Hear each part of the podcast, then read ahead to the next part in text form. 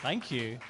So, good evening, everyone, and welcome to Pindrop's debut in New York. Um, it's a great pleasure to be here, and uh, thank you very much for coming. Um, before I introduce our very special guest this evening, I'd just like to take the opportunity to tell you a little bit about who we are. I'm Simon Oldfield, the co founder of Pindrop, and together with my co founder, Elizabeth Day, the award winning author and writer, we formed Pindrop to showcase great short fiction. It, the highlights have been many. We've had Stephen Fry at the Royal Academy of Arts, we've had William Boyd uh, at BAFTA, and we've recently had Juliet Stevenson at the Royal Academy of Arts. Tonight is special. We have the incredibly talented Maura Tierney. Many of you will know her for her performances in film and TV, and of course, most recently starring in the critically acclaimed Showtime series, The Affair, for which she won a Golden Globe.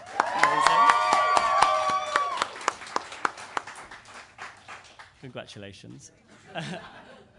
um, and this evening, Maura's going to read a short story. Uh, it's by Bethan Roberts. Uh, Bethan is a British author. She won the Royal Academy and Pindrop Short Story Award. It's a great story called Like Rabbits, um, and we can talk about it a little bit afterwards. Um, so, without further ado, ladies and gentlemen, please tune in your ears and welcome to the stage Maura Tierney.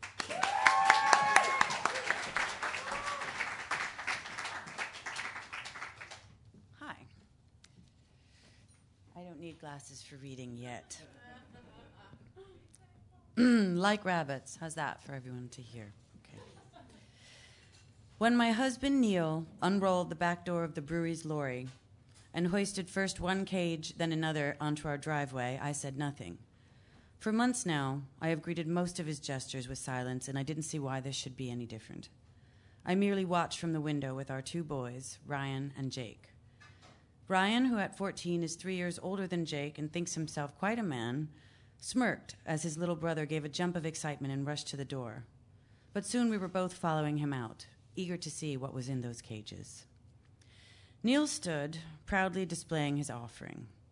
On the first cage, the name Bobo was painted in scrappy green letters. Inside, a small, dun colored rabbit sniffed the air enthusiastically. A thumping noise came from the second cage. Moving closer, I saw a flash of something black and muscled. Muffin was painted above this one's door. Ryan and his father lugged the cages to the back of the house and stacked them on top of one another beneath the overgrown conifers. I didn't offer to help, despite Neil's meaningful look in my direction. The wood on those hutches was rough, and when he'd finished, I could see Ryan kneading his fingers together behind his back. No doubt he'd got several splinters, but it would have gained me nothing to question him. Neil stood back. They're both bucks, he said. I made sure of that. Don't want them breeding like rabbits. A wink at Ryan. So you just have to decide which one is yours. Before Jake could speak, Ryan pointed to the top cage. I'll have the black one. Neil handed Ryan a packet of small brown pellets that smelled like rancid marmite. Better get them fed, he said, and went back into the house. Tuesday evening was his quiz night, which left me alone with the boys. I have always been close to both my sons. Neil sometimes accuses me of favoring Ryan, and perhaps, despite my efforts to be fair, this is true. Ryan is and always has been a responsible, intelligent, and handsome boy. He's broad and already as tall as me. Jake is smaller, more prone to illness, extremely shy. He looks to his brother in everything. And I always try to encourage Ryan to protect and care for Jake. Not that I have to remind him. At the age of two, Jake suffered very badly from whooping cough. It was Ryan who would wake me in the night saying, Mummy, he's not breathing right. I often think that Jake might not have made it had it not been for his brother's watchfulness. I put my arm around my eldest son, and together we looked at his rabbit. Although he was still hunched at the back of his cage, Muffin was beautifully plump and shiny. Bobo, in contrast, was dull and scrawny and already nibbling pellets from Jake's outstretched hand. There was no doubt who had the superior animal. Neil was ending a call when I walked into the hallway. I told myself not to ask questions. There had been enough questions, and I didn't want to think of them anymore. I wanted to get on with things, to see my boys grow up happy. So I handed Neil his coat. That was a nice thing you did for the boys, I said. Neil pushed his arms into his parker and said nothing. I suppose it's me that'll end up feeding them, but you don't have to feed anything you don't want to feed, Lisa. He glanced at me, and I was reminded again of how much weight he'd lost recently. His cheeks were hollow, and the skin on his neck was beginning to loosen. A few months ago, when his anger with me was at its height, he'd announced that he was ill and it was my fault. A specialist, he said, had diagnosed a type of heart defect that was rare and incurable. It wasn't an immediate threat, but he had to be careful now. Any exertion, physical or emotional, could mean trouble. I did not believe him then, and I do not believe him now. But sometimes I wonder if my husband has got something. You'll be asleep before I get back, he said, opening the door. He hadn't been gone ten minutes before I heard the scream. It was high pitched, ragged, and seemed to go straight into my blood. Jake. Jake was screaming. But when I rushed outside, it was Ryan who was bleeding. They were both standing by the cages. Ryan was holding his hand in the air and grimacing. When Jake saw me, his screams turned to sobs. What's happened? I asked. I cradled Jake to my chest, trying to, at the same time, to get a good look at Ryan's hand. Ryan was so white, I thought he might faint. It was the rabbit, sniffed Jake, lifting his face from my bosom. Ryan tried to pick it up, and it went for him. Blood was dripping down Ryan's wrist. His eyelids fluttered. Okay, I said, pushing Jake gently to one side and clasping Ryan's arm. Let's have a look, sweetie.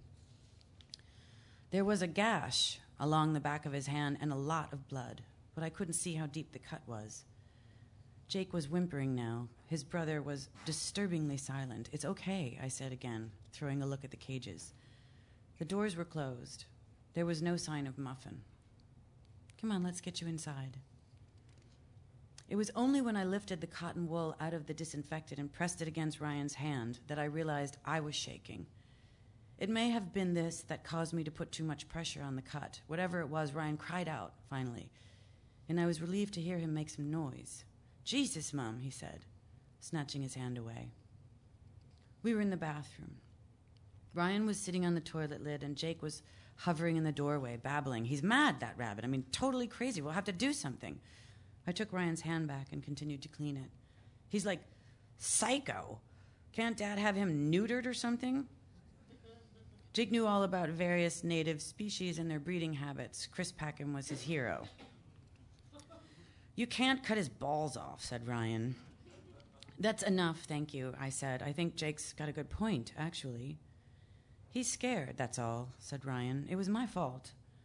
I put my hand in the cage too quickly. Ryan has always been level headed and forgiving to the point of self denial. I smiled at him. It's lovely that you think that way, but really, we can't keep a pet that's so dangerous. It's only a rabbit, Mum, said Ryan, surveying me with a steady gaze. I can tame it. His eyes are dark blue, like his father's, and lately he's taken to looking at me in this cool manner, as if he is seeing something new and slightly distasteful before him. I've been trying to turn a blind eye to it, but it's becoming increasingly difficult. He pulled his hand away and inspected his wound. It was deeper than I'd thought, and I suggested going to the A&E for stitches, but Ryan said it was fine. A bandage would do. I have to admit, it, it didn't take much to dissuade me. It was getting late and we were all hungry. Besides, Neil had the car and I didn't want to disrupt his quiz night. We'll see what your father says about it, I said. But when Neil came home, it was past midnight and I was asleep. I was dreaming of Paul, and the weight of my husband's body on the mattress snapped me awake. I was so angry that he'd woken me. After all, what had I ever had of Paul, apart from dreams? That I pretended to be asleep, and I said nothing to him about the rabbit until the following morning. He was dressing for work in the half dark.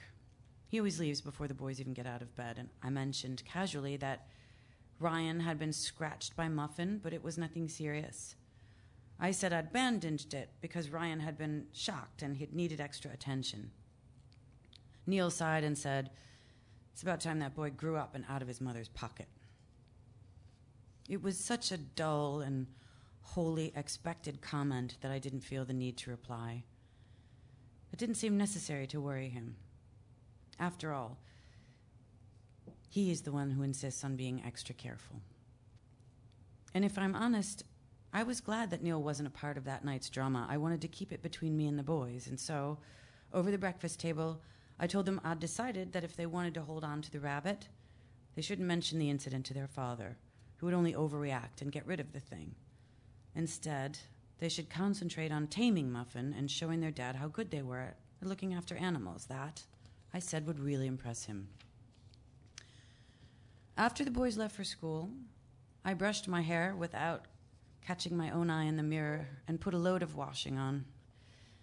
Neil's work shirts always stink of beer, and I find that I can hardly bear to touch them these days. Lately, I've been taking to snipping small holes in the collars and cuffs with my sharp scissors so that I have an excuse to drop the shirts in the rubbish. It was Wednesday, my day off from work. Usually on these days, it's all I can do to not search for my phone. When he found out about Paul, Neil confiscated it and sold all our computers. He may have been the phone, but I'd be surprised. Neil doesn't throw away valuable things. He might hide them, but where? I can only think he's buried the thing somewhere in the garden, charger and all, but he, he would never destroy them. At least, I tell myself, Paul isn't one of the doctors. When I first started working as a receptionist at the local surgery, that's exactly what Neil would joke about. Watch out for those doctors, always wanting to examine you, putting you at ease with their bedside manners, fatal. He suggested I wear longer skirts and keep my glasses on at all times. Sometimes he would call into the surgery unannounced, saying he just wanted to get a look at me, but I knew, even then, that he was checking I hadn't changed my outfit in the toilet. I didn't cut Neil's shirts, but I didn't hunt for my phone either. Instead, I went to see Muffin, taking a baby carrot as bait and wearing a pair of Neil's thick leather gloves. It was one of the first days of autumn, and the morning air came cold through my blouse. The grass was still damp, and the starlings were making their unholy racket. I felt the chill through my thin pumps. Soon it would be time for the bulbs. Every year since Ryan was three years old, we've planted rows of tulips and crocuses together. My heart sank as I realized that this year Ryan would probably feel himself too big to help me. And no doubt, his brother would soon follow suit. Beneath the shade of the trees, I could see Bobo in his hutch. His teeth gripped the water bottle and he guzzled some liquid, making the chicken wire door shake. His bowl of food was empty. There was no sign of Muffin, however. His bowl was still overflowing with pellets, which meant that Ryan must have filled it earlier. I swelled with pride for my boy. He had managed to go back and feed the creature despite yesterday's attack. With one leather gloved finger, I tapped the top cage. Muffin, I called, my voice strange and slight in the unpeopled garden. Come on now. Come and see what I've got for you. I stood there a long time, waiting for the rabbit to appear. Below, Bobo took another drink. Muffin. I said, Where are you? A black shape moved at the back of the cage, then was gone. I saw that. I said, Don't make me come after you now. There was a muffled thump from inside the boxed in compartment that I already thought of as Muffin's private house. I stuck the carrot through the wire and wiggled it a bit. If you come out, there's something waiting for you. Something nice and tasty. By this time, Bobo was scrabbling at his wire with his claws. It made a terrible noise, tinny and raw. If you don't come out soon, I'll give it to Bobo. I waited. Slowly, Muffin hopped into view. He was smaller than I'd remembered and completely black apart from the ring of white around his dark iris. His nose and whiskers pulsed invitingly. I wiggled the carrot again, and he lifted his head. Come on now. We can be friends, I said, moving closer, can't we? The rabbit's ears shivered. Ryan says you're scared. There's no need to be scared of me. His ears shivered again, as if blown by a long, loving breath. Then he came to the wire, clenched the carrot between his teeth, and retreated. As I walked back to the house, I glowed in triumph. Muffin had come to me. Then a noise made my spine straighten. It, it, sounded like the muffled ting of my phone. Holding my breath, I stopped and listened. It couldn't be. The battery would have died weeks ago. But there it was again. Ting. In my elation, I found a spade and dug into the earth beneath our biggest rose bush, still wearing Neil's gloves. The dirt there looked more freshly disturbed than the rest of the flower bed. I worked up quite a sweat, but discovered only worms, stones, the dried husk of bulbs. I leant on the spade and tried to hear the sound again, but there was nothing. As I showered, I thought of Paul, or rather, of Paul's words on my phone. I, I couldn't think of his body, although I tried, because we'd never met. I'd seen pictures of him, of course, but there were so few, and I had looked at them so often that it was difficult now to make them come alive in my imagination. The site on which Paul and I met was called Created Creative People Connected.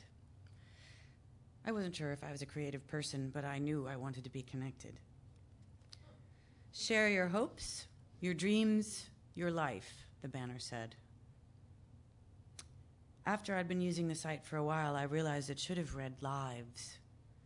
Because this is what created enabled you to do live as many lives as you could take.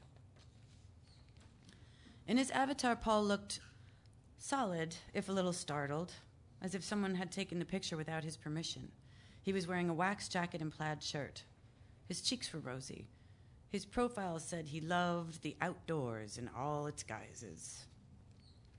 It wasn't long before we were sending daily emails, which later became four or five texts a day. I'd hesitate to call anything we sent to each other pornographic, but we had reached the stage of texting photos of body parts, or at least I had. Nothing too outrageous. Your lips, Paul would text. And I would fire off a photo of me kissing the screen. Yes, such beauty, would come the reply.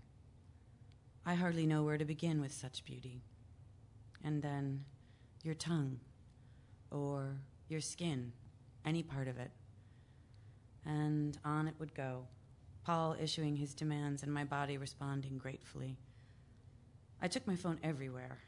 It nestled in my pocket, ready to ting, and I'd spend hours longing for that little sound. Ting, here comes, life itself. Ting, here he is revealing himself to you slowly in paragraphs. Open sesame. For the rest of the week, week, I watched my sons tend to their rabbits. Ryan, always patient, would don the gloves whilst Jake held Muffin's door open. Quickly, Ryan would fill his rabbit's bowl. Jake would close the door, leaving Ryan standing there trying to coax Muffin out of his hiding place. I said nothing about my triumph with the rabbit. I told myself I didn't want to encourage Ryan to go too far too quickly. I also had an idea that one day soon, both boys would come home from school to find Muffin in my arms, contentedly letting himself be stroked. And I would run my hand firmly along his sleek back. His ears would shiver, and the boys would gasp in wonder. I look forward to Wednesday, when I would be alone with Muffin again. Most nights I don't sleep well. I keep listening for that ting, replaying Paul's words in my wakeful brain, and when I rise, he is still with me, like a hangover. But I tell myself this is better than nothing. One night, not long after my triumph, I stole downstairs after lying awake for hours.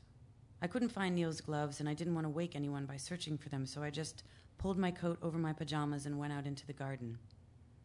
The moon was full, and I could see my way across the lawn to the conifers. Everything smelled different at this hour, fresher. A low grunt made me jump, hedgehogs in the privet. Stifling a laugh at my own nervousness, I stood by the cages waiting for Muffin. There was a whiff of wood and dirty straw, something warm and fetid coming from the hutch. I thought about whispering into the dark, sharing all my secrets with the rabbit. If he'd have moved towards me, I might have done that.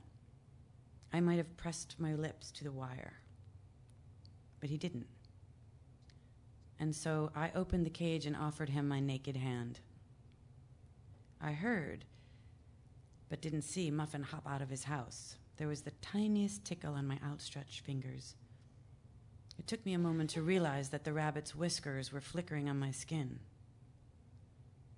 Suddenly it came to me rabbits dig.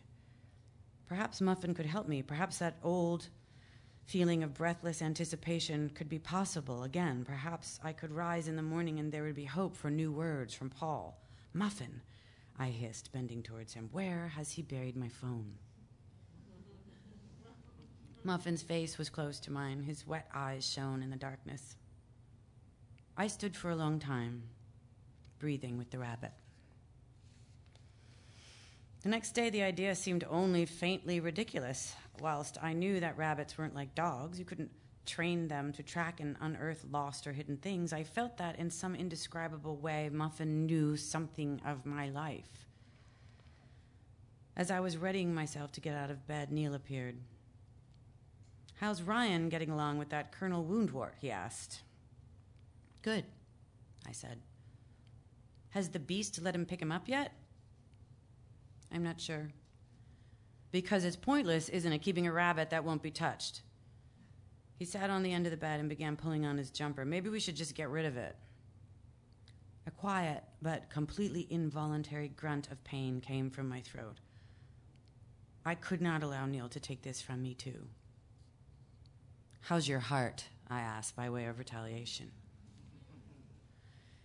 He stopped, his head halfway through the neck of his jumper, like a shy turtle's. Then he regained his composure. You know how it is. We just have to be careful, that's all. I understood that an appeal on the boy's behalf was my only hope. Neil would never listen to my own pleas, so I said, Ryan loves that rabbit. He's so good with it. He's been trying to tame it all week. I know someone will take it off our hands if we decide that's the best thing. I sat up. Who? Neil stood and checked his reflection in the mirror. Guy named Vince. He's a professional. A professional what? He sighed. I'm sure it won't come to that. He said, looking at his watch. Keep an eye on it, though, yeah? We don't want any more accidents. As he was leaving for school, I caught Ryan's arm. How's it going with Muffin? I asked. He shrugged. Most of the time, he just ignores me. Well, your dad mentioned something about someone who could take him. Jake, who was still eating his toast, looked up. Take him where? I'd worked out my lines in advance. You can keep Bobo, there's no question of that. It's just Muffin, because he's a bit uh, temperamental, isn't he? But I love Muffin too, said Jake. Ryan and I exchanged a glance. I know, sweetie, but Dad says there's no point in keeping a pet that won't be touched. Jake's mouth screwed down at the corners. Pets aren't just for touching. That's not the point. As I'd known he would, Ryan stepped up to the challenge. He stood squarely before me and announced, I'll tell Dad I'm going to tame him. He's only a rabbit. His dark blue eyes rested on mine, and although his look was still one of cool appraisal, my blood warmed. You do that, I said.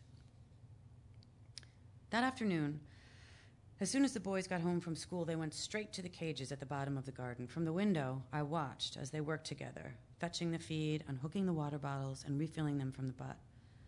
Jake opened Muffin's cage for Ryan, and I smiled. Muffin had come to me, and he would do so again. There was nothing Neil could do about it. But instead of quickly filling the rabbit's bowl, then retreating, Ryan kept his hand in the cage. Immediately, I jumped up and opened the back door, ready to stop him. I managed, however, to take a breath and tell myself to wait for a moment. Ryan would withdraw his hand soon. Muffin would make no move towards him. Then I saw, discarded on the grass, Neil's gloves. My son had his unprotected hand in that cage. As I sprinted across the lawn, the screaming began. Loud enough to wake the dead, is how Neil might have described it. And it wasn't Jake who was screaming this time, it was Ryan. When I reached the cage, my son was still screaming. There was blood in gobs on the straw and down Ryan's hand and arm. The cage door hung open, and I could see the dark shadow of the rabbit inside. I slammed it shut, then turned to Ryan. I started to say, It's all right, I'm here, it's all right, when I saw that the top of his middle finger was missing. My stomach lurched, but I took hold of myself and put my arms around my boy. Where is it? I asked, knowing from having heard tales at the surgery that if you could get a finger to the hospital quickly enough, they could sew it back on. Ryan just shook his head.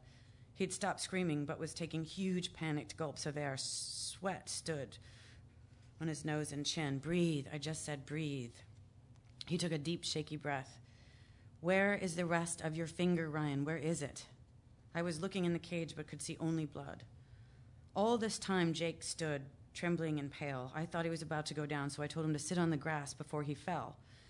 And then I slotted Neil's gloves on my hands. I opened the cage and reached in. What have you done with my son's finger? I bellowed, searching frantically in the bloodied straw. Where is it? Muffin shuffled into view and fixed me with his blank eye. Mum, shut the cage, cried Jake. I stared at the rabbit. The rabbit stared at me. I put my hand in again and parted the straw, throwing it over my shoulder until there was nothing left. Muffin stayed exactly where he was. Then there was a loud thump behind me. Ryan had fainted. On the grass, Jake sobbed. A man named Vince came. I watched from the window as he leant his bicycle against the privet hedge and removed the clips from his soft tweed trousers. In his bicycle basket was a small Jack Russell, who appeared to be asleep. I told the boys to stay inside. Ryan's hand was bandaged, and he was wearing one of those plastic finger protectors. The doctor who'd stitched him up said he could probably get it reconstructed when it had healed. It would mean physio and a bit of effort on Ryan's part, but it would get better. And blimey, what a story he'd have to tell. He whistled as he said that. Ryan kept tapping his rigid finger on things the wall, the table, his chair, the side of his own head. It was driving Neil crazy. But since the accident, they had become closer. Neil had even suggested that Ryan join him for his quiz night.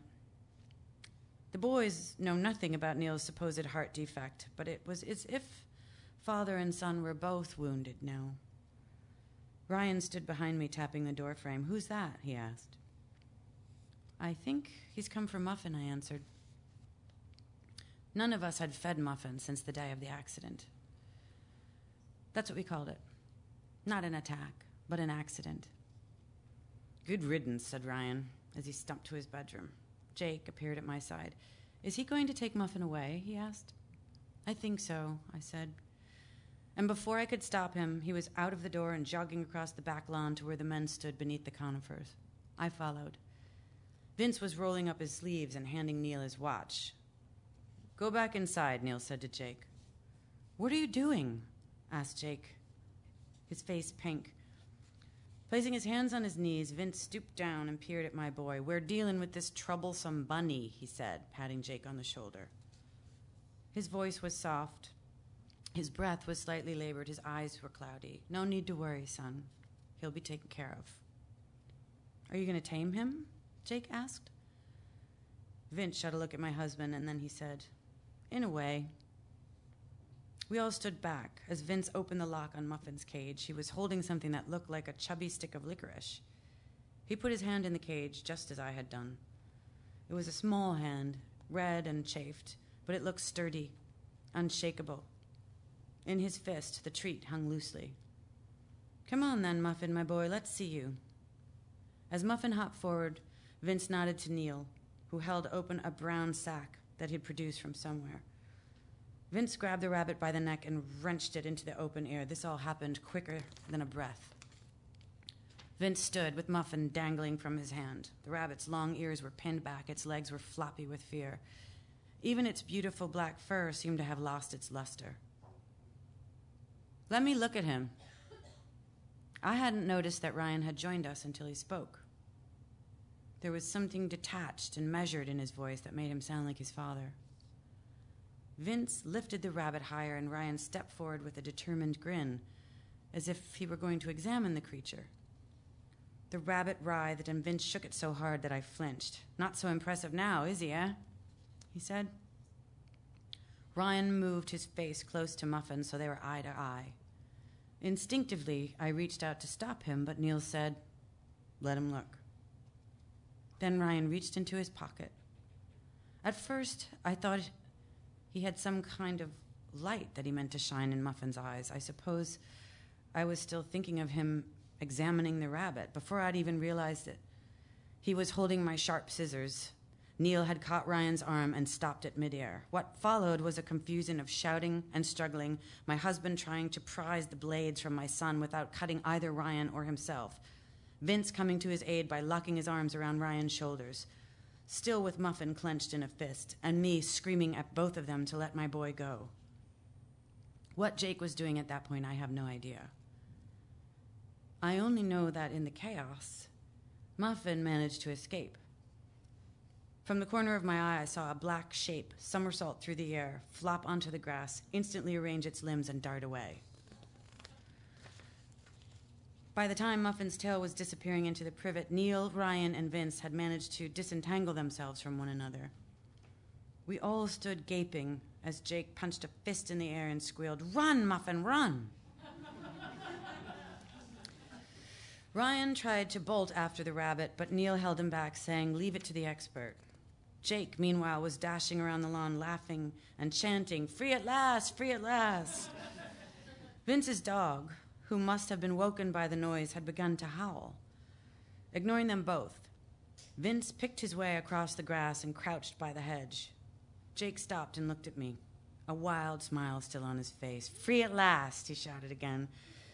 And although I wanted to punch the air too, I merely nodded quickly and smiled back at him. When did you last cut this hedge back? asked Vince, clawing at the dense bush. I can't see a damn thing under here. He's going to make it, said Jake, coming to my side. I put an arm around him and whispered, Let's hope so.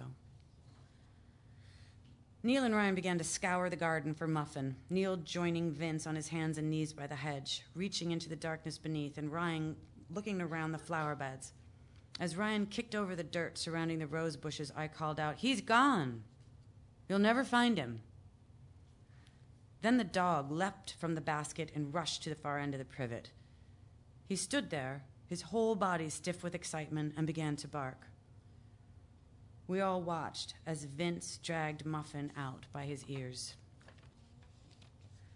That night, I went out into the garden again and stood by Muffin's deserted cage. Inside the house, my husband and two sons, one with some of his finger ingested by a rabbit, were sleeping. I stood very still, straining to hear that hopeful ting, but no sound came. Somewhere beneath the earth, my phone, with Paul's number on it and all his messages, the words that had felt like the only living things in my life over the past year or so, was buried. I leant against the chicken wire and smelled the dirty straw, the blood, and the food. After Muffin had been found, Neil and Ryan had held the bag open, and Vince had dropped the creature in and tied the top with a few swift movements. Then my husband gave him back his watch and shook his hand and Vince cycled away, the bag swimming, swinging from the handlebars. Neil had turned to Ryan and patted him on the back. Neither of them looked my way as they went inside the house. As we stood together in the garden and watched them go, Jake held my hand very tightly.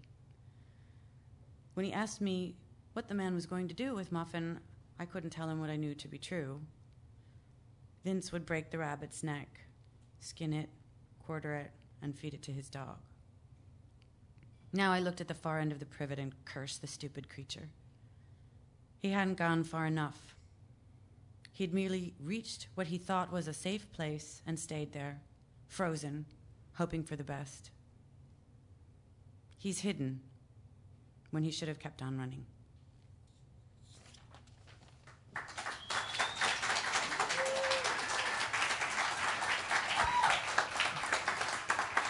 It said he'd hidden. I did so good.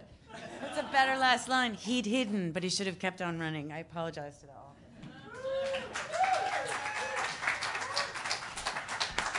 Uh, thank you. Thank, uh, yeah, thank you, thank you. Yeah, you can stay here. You can come. I'll give you a hug and say All right, thank great. You, thank you, thank you. That was great. Thank you. Um, it's nice.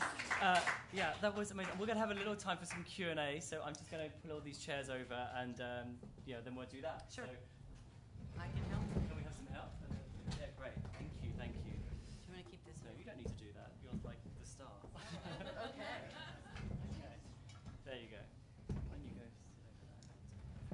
Cool. Brilliant. Can you see us back there? Yeah? Okay. Oh, thanks. Good. Thank you, thank you. Wow, you're so professional here. Love it. That's great. Um, thank you so much, Maura. That Thanks was for having me. Uh, great. It's Um, fun. it, it was it's so different hearing someone read the story. I you know, have read it a couple of times and having hear you read it in particular.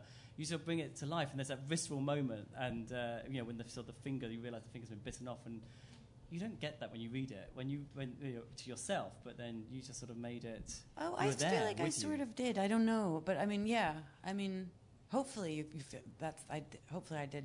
I was effective in doing that, but I sort of felt that moment when I read it. You didn't feel that. I did kind of feel it, but there was just something even more. It was more of a gasp, I think. Yeah, you know, yeah, yeah. kind of the vis- you know, visible. Um, I'm just going to ask a couple of questions um, while I've got Maura all to myself, and then I'll hand it over to you just for a couple more questions as well, and then you can join us for some drinks. But so just. Um, I gave you a couple of stories to choose from, um, both by Bethan Roberts actually, and you chose this one. Um, do you think you could tell us a little bit about you know your reaction to the story and why you chose it? Um, I thought her character, the the sort of quiet pain that that she was in, I thought was very moving and really succinctly expressed by the author. Um, I also thought it's kind, it's sort of subversive in that this woman is kind of she knows the rabbit's sort of dangerous, but chooses to like lie to her husband to keep the rabbit because she thinks it's going to find her phone. It's really, it's the logic is so messed up, but I under like she's in so much pain you know she's and so she kind of in a way it's risky to have her it's subversive to allow a dangerous pet to kind of be around your kids Yeah. so i thought that was kind of edgy in a really quiet way um, i like liked a bit that nutty, too isn't it? I think the way Yeah. she kind of relates to that rabbit, but maybe we can all see a little bit of ourselves. but i get that not i mean i really i get i understood it i mean and it's also funny but it's moving to me that you know she connects with the this animal yeah, because she's all trapped in a cage too yeah, completely. It's all about control. I yeah that i mean. She's a lot of she is the rabbit so you know what Yeah, i mean yeah. so yeah. Neil's not a nice guy, is he?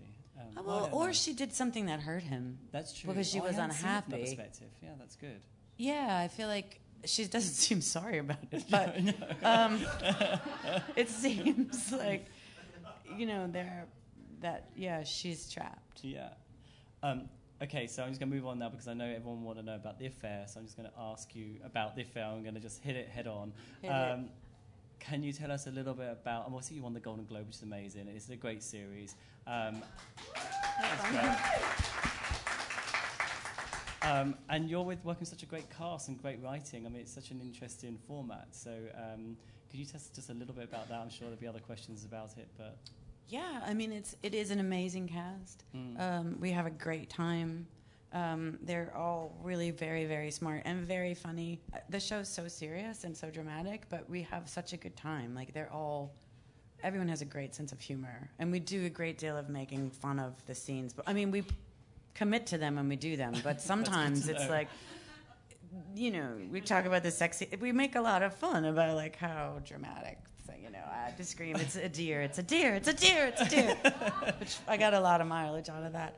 Um, so that no one takes themselves too seriously. It's really fun. That's good. Yeah, I mean, we like, we, but we like obviously like the writing because we do do it, but we just have a, a bit of fun with it sometimes. and season three is coming up. Coming up. I don't think three will change as much as two. Okay. Um, I think the creator is so really smart, uh, Mm. and she had. I think it's okay that I say this. She had had this idea.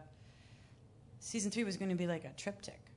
Um, three Okay. sort of. It was going to be mostly about Dom's character, and it was Uh-huh. going to be three sort of journeys on his life Uh-huh. in Montauk, Los Angeles, and Paris, uh, which I thought was an am- amazing idea. But Yeah. then it's the, I, I, I, there were the, we would have to go to Paris, and Sarah had a baby. Like it was going to be really difficult. It was like Okay. a lot of problems. So this this season won't be that much of a change. I was excited about to change it completely again, Uh-huh. but it'll be a little bit more like last season. But I'm sure it'll be good still, Mhm. hopefully. I'm sure it will be very good. Um, and then my very last question is, uh, you Yes. won a celebrity poker championship. I'm like, I'm super impressed by that because I can't play poker. So, did that change your life, or was it more the Golden Globe? Uh, it changed my life less than the Golden Globe. Oh, I didn't get a trophy for that. But I won a lot of money from charity. Here's the thing: I don't, I don't, I used to play poker casually, but I Uh-huh. don't really like poker, poker because I am a bad. I feel guilty when I win, and I'm angry when I lose. I like. I feel I can't. I'm a bad sport. I don't know. I don't enjoy the game. But then the, it was for charity, and I just I prac- I did practice. I practiced. But that one day, I played amazing poker. like I. I don't know when I needed to play poker well, I did, and it was really satisfying. It was really satisfying.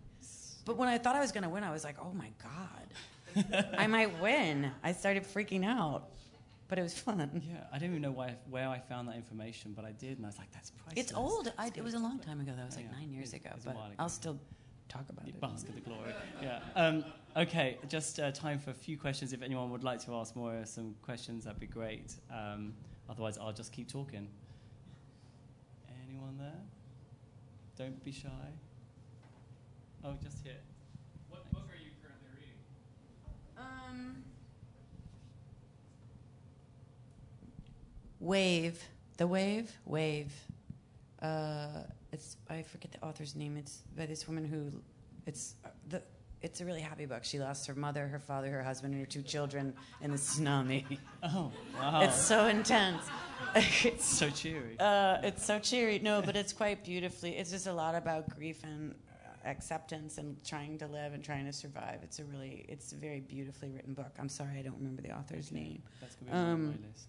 But I just finished. Uh, I just, I really love that last Martin Amis book quite a bit. Oh, and I just Yeah. finished the um, the what is Edward St. Aubyn the the. Oh my goodness, the, the, the, the whole series. yeah, I just finished he's great. that a he's couple so months so good, ago. and he's gone back into writing, and he's like not coming out until he's written the What is the name of those books? The Uh, Patrick Melrose yeah, novels. Pa- yeah, they're so good. That was- they're that's so a good. big thing I And, just and I think there's news going to be announced about them as well soon as well, which is all quite exciting. I mean, so they're going to make a. I couldn't possibly another- say. It's like, it's like- Oh, come on! It's just. um, but yeah, they are they're great. They're so good. But he's he's kind of like, like shut himself away and writing the whole next load of stuff. So Oh yeah, those those are one of my. they're really good. I just yeah. finished the last one of them. Another one just then. Question? I actually ran into you the night you got nominated for a Golden Globe in the West Village at a karaoke bar. What? Yes! we were at a karaoke bar in the West Village on the night you got nominated. I ran up to you and I just felt so excited for you. I don't even know you, but um, But was it that night? yeah, it was that night. That Oh, it was. You're right. I remember. I was the weirdo and I was like, she's so fucking cool. She's No, that was nice. Were you there celebrating? Your, yeah, you know what? I had gone out with a friend of mine, and yeah, I, I probably never. Uh, well, because I would never have said yes to karaoke unless I was in such a good mood. I Unless you think were is what nominated for happened. Golden Globe. Right. I mean, I'm like, okay, I'll do it. Um, yeah, that's actually. Is that a true. question or a statement? I'm not That sure. was just a statement. Okay, okay. My okay. question is, I, I just felt like so proud of you because I know you've been in the hustle for so long. Yeah. And um, I'm an actor as well, and I just felt like you really deserve this. And I, I knew, I don't know why, but I just knew when you got nominated you were going to win. It's such a stellar performance. You are so committed and so gloriously like imperfect in the role that Yeah, that's a the lot of writing, too. people can relate to it. And I just want you to know, like, you're doing the right thing. Oh, you're so Thank sweet. You. Thank you very Thank you. Yeah, Thank you. No, that's very kind words. It really means a lot to me. It's really nice to say. I it, I appreciate it, and I have been around for a long time, and I think it was a nice thing just because I've been around for a long time. So it had another it had another aspect to it that was moving for me and like my friends, and it was a nice thing. Well deserved. thank you. Yeah. Um, okay. Oh, one last question here. Lovely. Yeah, I have a question about the Okay. story and why you chose it. You said that you thought it was um, interesting how she was in quiet pain. Yes. Do you think there's any period of your life where you felt like you could relate to that at all? Oh I mean, sure. I mean, now. No, I'm kidding. um, I'll just laugh at my own joke. Um, Oh, so oh, but I, yeah, I, no. I mean, I think women are often in quiet pain because they're not quite taught how to uh, be loud about their pain. It's just sort of something. Certainly, in my generation, it's hopefully it's getting better.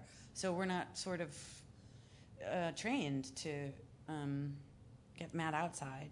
And uh, I, so I think, yeah, I've certainly experienced that. You know, I was married, I got divorced, like that. You know, there's things that you you just have to go, wow, this is happening, and there's nothing I can do because it's happening. Did, You did you get a rabbit at that moment? did. No, that's funny though. no. Okay. Okay.